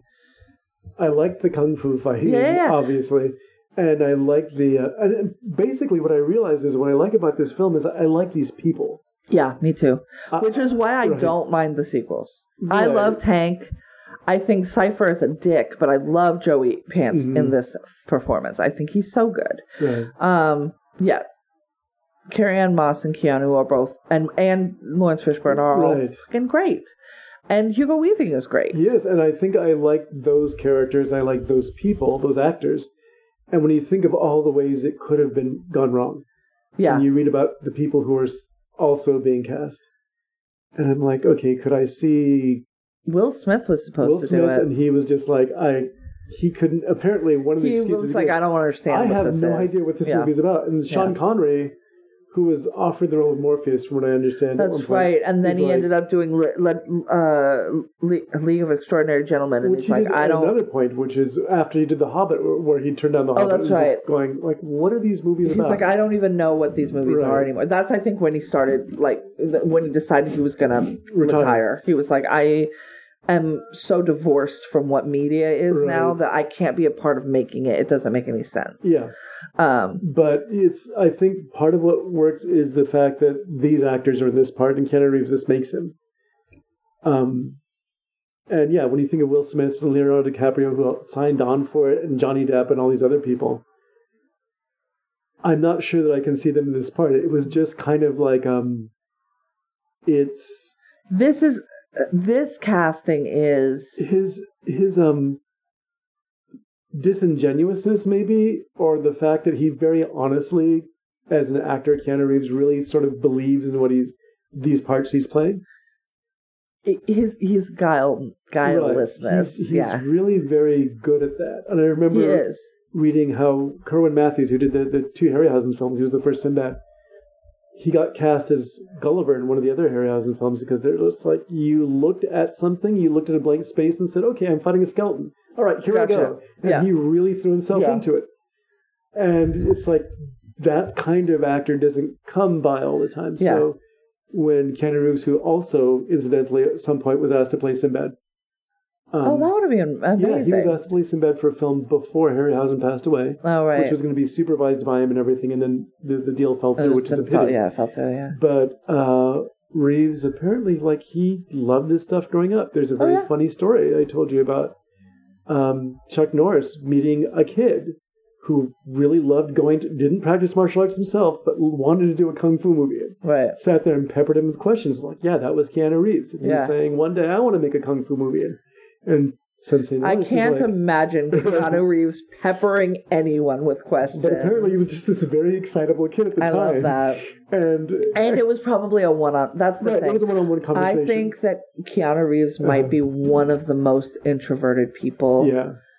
in an extroverted position that there is. I think De Niro has Right. admitted that, but Harvey Keitel's another one. I, I can tell. I I think Evan Peters really yes, is. I've seen Evan Peters interviews. I Um, think he is. Because when I remember when this movie came out, I have been, I think we all know, Uh-huh. deeply in love with Keanu Reeves for most of my life. But when this movie came out and I saw him do an interview and he said the word great 692 times, Right. everything was great. It was great. It was great. It was great. I was just like, oh, you're not very smart. But that is unfair. Mm-hmm. And I tell this story a lot because don't judge people by that shit. He's clearly an extremely intelligent, extremely thoughtful, extremely well read person. He is not a person who is good at. He, and he's better now. Right. He was also a kid at this point. He's so young in this. I'm just like, look at that little baby face. Um, who just was not Yeah. prepared. And frankly, I'm a little pissed off at his publicists didn't give him a coach. These people exist. There they know what you're going to be asked. They can tell you what to say. that was less of an issue, and even now, you re- you see other actors like um, Brie Larson, yeah. who gets released into these things, and she doesn't, and she's almost like And I don't know if Right. Keanu Reeves is neurodivergent, but it wouldn't surprise it wouldn't me if surprise he me, is. and it wouldn't surprise me if Brie Larson was. There's a couple of other actors Yeah. and actresses that, or actors to use, you know, to use a more appropriate term because there's no reason why we should like, Yeah. make it seem yeah, they're also actors. It's fine. Um, but there are times when, as I mentioned to you, I saw her doing Between Two Ferns with Zach Gal- Galifianakis, and she's hysterical. Yeah. and you know, and he's just throwing these things at her where it's like, "Do you think your parents loved you if they named you after a cheese?" And she is really trying to keep her her shit together, and then she Uh, have you ever had the cheese? Yes, they fucking love me. But there's uh, there are actors who just don't know how to do this. Yes. And I remember watching Harvey Keitel being interviewed, and here's a very intelligent person who is making not even eye contact with his interviewer. He's looking at the, the floor, he's looking at the shoes, he's, but he's just saying these really intelligent, very well well thought Right. out things. And Keanu couldn't even get Right. there. And Evan Peters, like, he's like the most boring right. Well- single sen- sen- syllable responses. a- and I'm just like, oh, he's just so deeply uncomfortable right There now. is a really interesting interview with Barbara Walters, who I don't care for because I think she pushes people a little too hard. Um, and Warren Beatty. And this Uh-huh. was years and years and years after, I probably after Bugsy or something. Uh, And she just confronted him and said, You know, you gave me the absolute worst interview of my life before. Back when you were doing, um, hey, bitch, you probably were bad at interviewing too. and what he told her was like, Well, at that time when I just did Bonnie and Clyde, all of a sudden people were paying attention to me. Yeah. And I'd been doing, I had been the teen- Acting is a Yeah. skill set. He'd been the it teen does not heartthrob for years go at that point. Hand in hand never with taken very seriously. yeah. And so suddenly, oh wait, he's really very good. What else are you going to do? And so suddenly he's bombarded by all these people, and he doesn't know how to answer. And he goes, "I'm not really good with people." Yeah. I mean, regardless of Yeah, his, yes, acting is one set of skills. It does not go hand in hand with being interviewed, right? doing publicity. Yeah. In fact, very often, as we're talking about right now, Mhm. it is Yeah. opposed to those things. So, yeah. And, and it's yeah to, to think about other people doing this. And now I just presume if I see a terrible interview with an actor, I'm like, oh, that actor's not stupid. well, yeah, That actor is not good at this thing when- and shouldn't, frankly, have to do it. when you watch like a, a the Marvel press junkets. There are people who just click really well together. Yeah, Tom Holland and Anthony Mackie, for instance, yeah, just give each other a hard time no matter what. yeah. But they obviously really like each other, else they wouldn't keep doing this. Right. But there are some people you can see just have mastered the art of Yeah.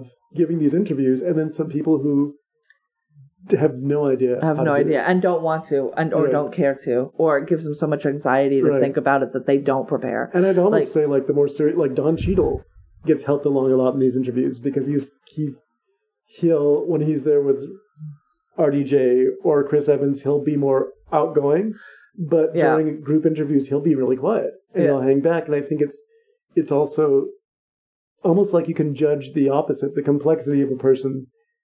And that's unfair to say. it's because not. Yeah, it's not. It's it's But just it's yeah. It's they don't go part and parcel and it is kind of like being hired to be an actor and also be a publicist. Well, Mm. Right. no.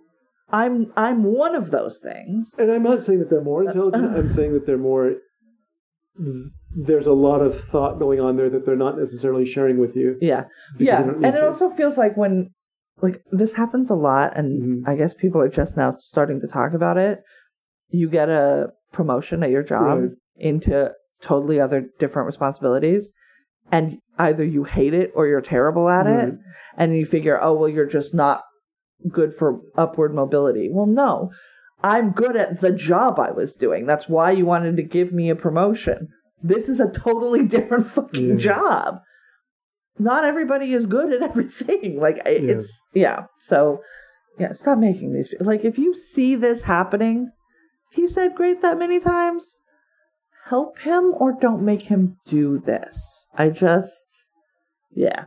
So Yeah. So did you find it thrilling? Oh hell yes, I did. Yeah. Oh yeah. I think it's very thrilling, and I also think it's. I still think it is thought provoking. Mm. I'm not 100%. We don't actually live in some sort of simulation. Oh, I was hoping you wouldn't say that. I mean, I'm there I'm are like people who are genuinely convinced of this, and it's some of whom I know, and I'm like, okay, I am not genuinely this through. convinced of this. I am, however, I would be unsurprised to find it out. How about that? Mm, okay, where I'm in a, I'm Schrodinger's matrix. Like I, uh, we might very well. And like, I don't like the Mandela effect things never really got to me until this last one, this Mhm. last one with Ed McMahon. I'm like, yeah, no, somebody's fucking with some shit. because there's a Golden Girls episode that refers to this thing that we all fucking remember, and Wikipedia is trying to tell me no, didn't exist, didn't happen, didn't exist, and I'm Mhm. like, I have actual proof though. like what? Um. So that that one that that Publishers Clearinghouse one made really made me go, oh god, that feels like a glitch. that feels like a glitch. Um, and also just you know, and a lot of it I think is our brains just trying to process infinitely more information per day Mm. than human brains have ever had to process Yes, before. that's absolutely true. we we don't know how to do this. Um, you would know your village's woes. You would know what happened in your neighborhood Mhm. Or your town, maybe, maybe a city. You wouldn't know every bad thing that happened everywhere in the world with somebody who had a cell Well- phone today, tomorrow, and every day for the foreseeable and it's, future. It's, um, It's it's a lot, and it, and, lot and all the good things too. But it's the bad that really. I remember when I first got to the um, first began exploring the internet. You remember this because this Mm-hmm. is around the same time that we all moved in. Me, you, and, and Kimberly, our other roommate, our first roommate, and I remember talking to my mom, and she's convinced that the internet's a bad thing. hmm It can her, be. You know what I can do? hmm She's like, "What are you doing there?" It's like, "I'm in the Vatican Library, looking at manuscripts." Uh. and she's like, "That." Took her back, like, oh no, no, this is what you also have access to. You can know anything. Right, You can learn anything. You can also lie right. about Anything. and nobody knows who you are. Th- this is ever since the fear of getting punched in the face for saying something has passed away. has from passed us. away from us. It's like which now, is why I am Right. pro punching fascists in the face. I, I You guys forgot. You Right. guys forgot that if you threaten the lives of millions of people, mhm. you're gonna get hit in the fucking face. there are consequences for your actions, and people haven't learned that, and it's like something that they they don't have to do anymore. yeah. Um, and so that's become an issue uh, with our culture now. It's that people just say things. I was watching Marjorie Taylor Greene do one of her bits of business today, and I'm going, you know, it's Yes, It's she so is of the Trump. She is so- of the right. Trump variety of just nothing coming out of your face is factually Right. accurate. My brain started breaking and leaning towards a matrix um possibility in 2016 Mhm. when we became fully a world where people could just believe whatever they wanted and that was the truth yeah, that's, and I can't, I yeah. cannot, my brain can't even comprehend the fact that that's where we are. I understand what has happened. Mhm. I don't understand how it could have happened, and I'm not good at not understanding things. No, and I, I think that as I get older, the I realize that at some point I'm going to be Sean Connery in that Yeah, I will not understand this world at all. And if I, it's willing, it's it's very likely money, that nobody and- will be under, Right, uh, and I- understanding the world at, at all because we will have fractured ourselves into so many yes, that's true. realities Yeah, that we will have But I constructed mean, for ourselves. in terms of like when I said it, he looked at this script and Mhm. apparently it's like I what is I don't even know what this is Mhm. about, and the fact that that was really common to the people in the film who are working on the film and everything. You know, uh, yeah, I'm at some, at some point I'm 53 now. I'm reaching this thing where I'm going. I I can't make sense of things, so I'm gonna try to just kind of hmm focus on what I can handle and Yeah. not deal with the rest of it. But um, I'm not sure why we got in that topic of the conversation. But anyhow, I'm glad you found the film thrilling. The Matrix is thrilling. Yes. It's so good. I really like it. I might watch the second one later today. Mhm. Probably not, but maybe. Yes. They're all on HBO, so I could. Um, so next week hmm we are going to be discussing The Dirty Dozen, which is available on Netflix. Everybody, Okay. uh, it's a war movie. It has everyone in it. Yes. This is what I know. I presume a, a dozen and one men in it. Oh, there's there's like fifteen. As a matter of fact, Oh, really? most of the cast of the Wild Bunch first met making this film. Okay. And it's like an intersection of the cast from the Wild Bunch with the cast of the Magnificent Seven, like they clash somewhere in the middle. And it's a Suicide Squad situation, right? Okay, cool. I was like, did we watch this already? But it, it was a different one. I think it Yeah. was. um There's another one that we watched at some point Well- that has a similar vibe to it. There's, it's kind of, and I'm not sure which was the first of these kind of films. I think it might have been something like The Guns of Navarone, who just like let's get a, a really big cast and put them Yeah, on. This, no, specifically, I'm thinking Right. of an older war movie. I think it was a war movie. Was it The Guns of Navarone? though? maybe it was. No, it wasn't. It was, but it was because it was it was prisoners specifically that were being sort of Mm. rounded up and right? Maybe sent to do a thing. This one then. Uh-uh, oh, it was black and white. That was the thing. I was like, did I watch it? Well, I, we haven't watched it for the show. Maybe I have seen it, but I don't Right. think I have. I Yeah. don't think I have. But yeah, I think that the Guns of Navarone was the first example of, well, maybe one of the first. Somebody out there can correct me. Of let's get these huge stars, Gregory Peck and Anthony Quinn and David Niven and all these other people, Stanley Right. Baker, and let's just sort of put them in the middle of this film. And essentially, they're caper movies. They're like heist films. It's th- and we'll be watching a number of them. Yeah. We'll be watching. We watched Guns of Navarone. We're Yeah. going to watch The Dirty Dozen. We're Yeah. going to watch um, Bridge over the River Kwai, Oh, that's right. Yes. which are uh, Was it Bridge over? the River? It wasn't Bridge of the River Kwai. which is in color, but I know. we're- Yes, it is in color, but but um, but you saw that one. uh I remember that. Yes. but uh, yeah, it's it, these films were really big back when I was a. Oh, The Great Escape also is I'm another. one. wondering if it's the Great Escape I'm Right. thinking of. It- but we'll be seeing that too, and that's another film that was let's pack all the actors. All we the can. actors, yeah, yeah, yeah. yeah. you're going, okay, so guy who walks in through the door, but well, well, we're going to get you know Donald Pleasence to play that guy. You know? Right. The Donald Pleasence type. Right. Yeah, let's just grab Donald Pleasence. Who He's just walking by. What? What's really funny is on that film, Donald Pleasence actually began to just ask the art director, "Are you sure you want to do this? Are you sure you want to do that?" And the director's, "Well, what do you mean?" Well, I spent a year in a prisoner of war camp in in Germany, so this isn't the way it got run. and he was able to help them out, which is even Oh, funnier. that's. I hope he got extra money. Um. Okay, so next Yes. week the Dirty Dozen. Dirty Dozen. Until then, do you have anything you'd like to You recommend? know, I have not seen anything. We've been running around and getting out so around. often, and, and so I haven't had the chance to really see anything. Um, I would mention that I did finish watching uh, Devil in Ohio.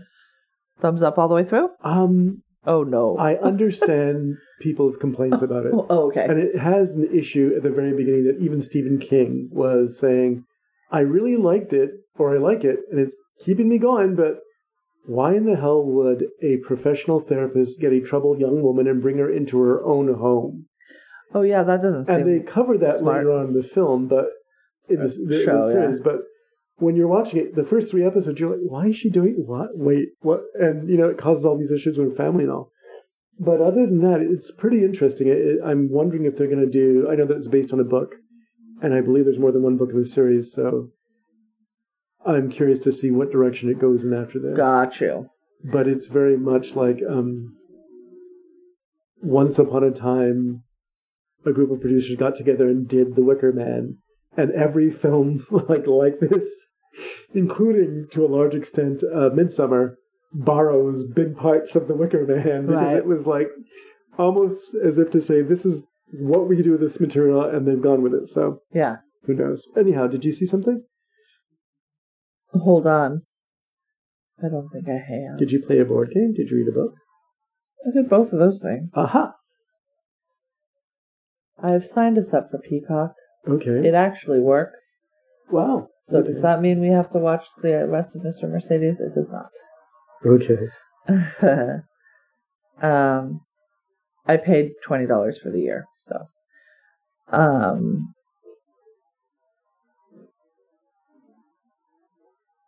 but I couldn't remember if I watched something on there. No, there's a bunch of movies on there that I want to see.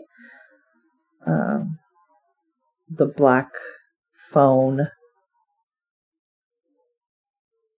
for instance.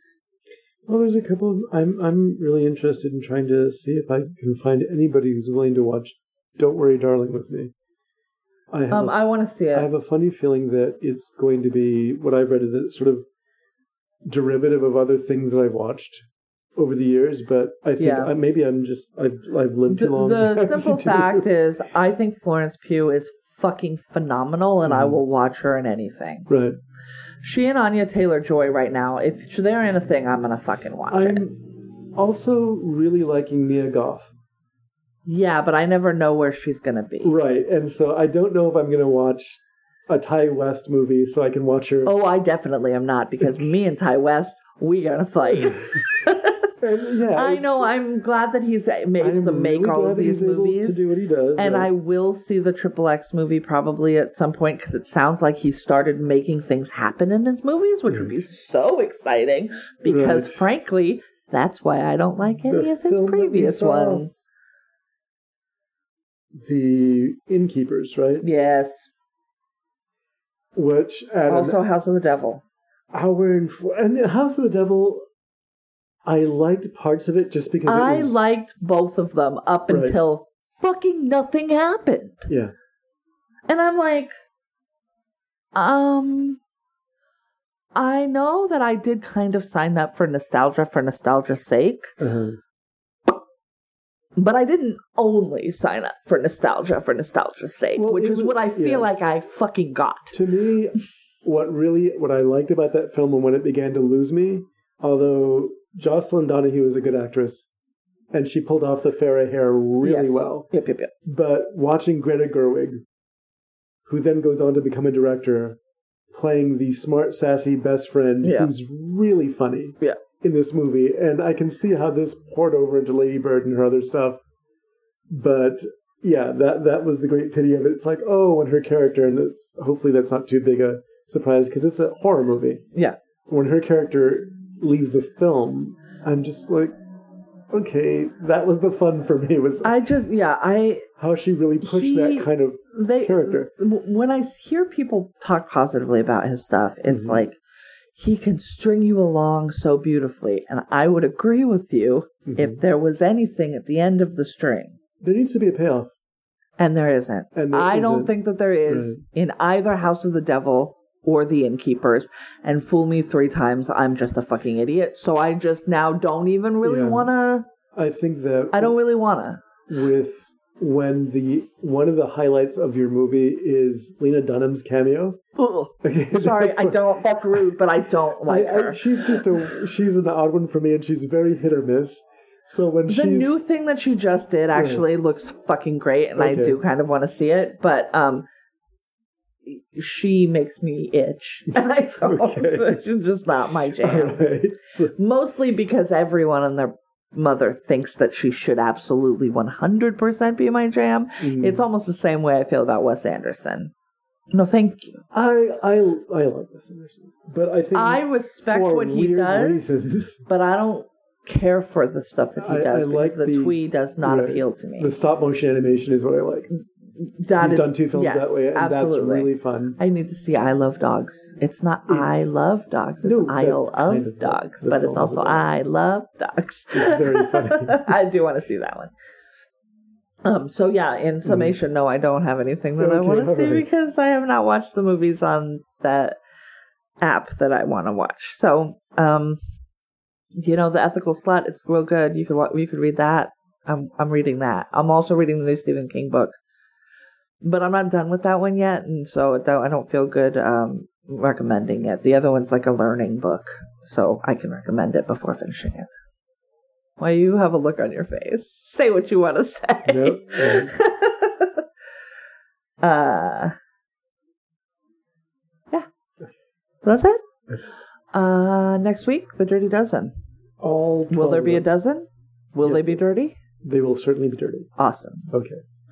Uh, until then, if you have questions or comments or concerns, you can email us at latecomerspod at gmail.com. You can find us on Facebook uh, by searching latecomerspod, latecomers podcast in the search bar, or you can find us on Twitter at latecomerspod. I want to remind you to please take your medicines, and we want to remind you better late than never.